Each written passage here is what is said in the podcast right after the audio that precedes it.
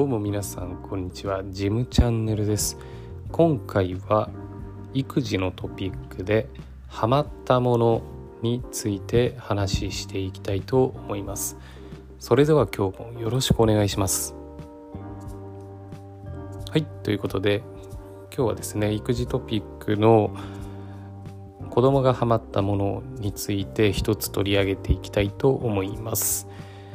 はい、私アラサーのサラリーマンで2児のパパなんですけれども上の子が今年2歳下の子が0歳ということで2児のパパをしております。で上の子がですねまあ1歳を超えたあたりぐらいですかねぬいぐるみとかに、まあ、少し興味を持ち始めた時期があったんですけれどもいろいろ友人からいただいたりとかいろんな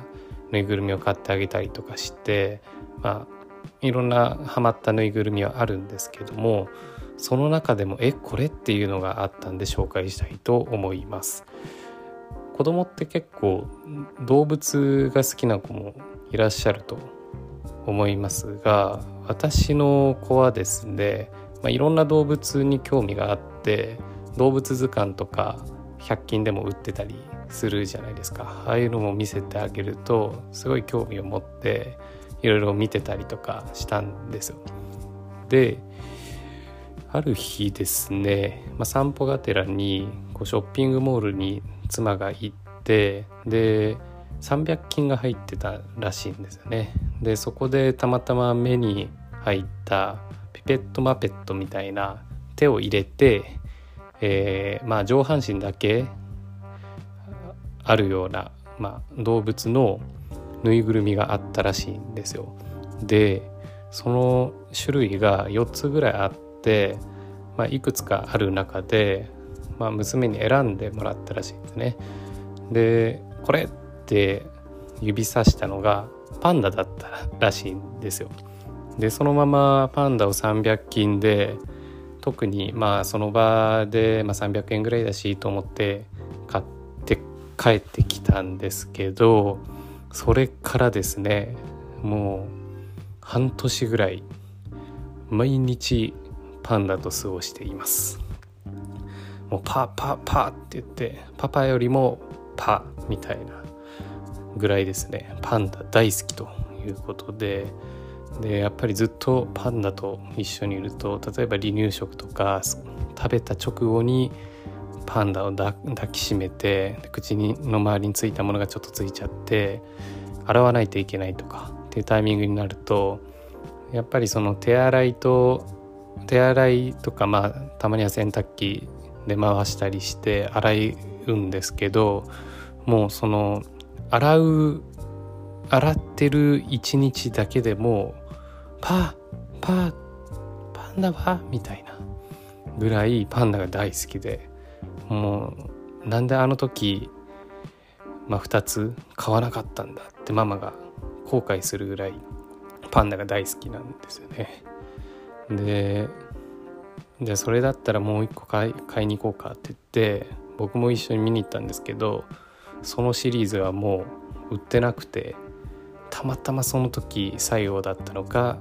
そのシリーズが残ってたということで、まあ、奇跡の出会いだったんですけど、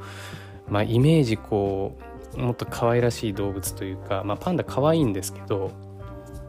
まさかのパンパンダだったんだみたいなちょっとダークホース感があったんですよ。でパンダだったら、まあ、絵で描けるなと思ってイラストを Google で検索してでそれをちょっと鉛筆だけで白黒なんで描けるんでちょっと描いてみたりしたんですけどやっぱり絵はちょっと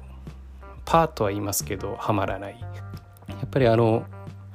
パンダのピペットバベットのぬいぐるみじゃないとダメだったんですよね。で、まあ、結構手触り感とかもふわふわしてて確かにこう気持ちいいしサイズ感的にもちょうど娘がギュッとできるようなちょうどいいサイズ感っていうのはあるんで、まあ、どこにちょっとハマってるのかいまだにちょっと謎なんですけど今日もですねおそらくパンダと一緒にいると思います。はい。ということで本日は、えー、思いのほかハマったコンテンツパンダのぬいぐるみについてでした。皆さんも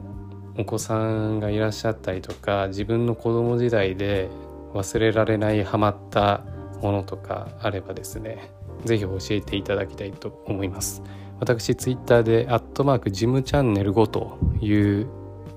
アカウントを持ってますのでそちらでコメントとか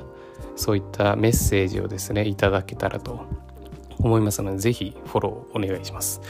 またですね私このチャンネルで育児のトピックであったりとかアラサーサラリーマンとしての日々の気づきなど発信してますのでこういうトピック扱ってほしいよとかそういったリクエストいただけたらと思いますので是非お願いします。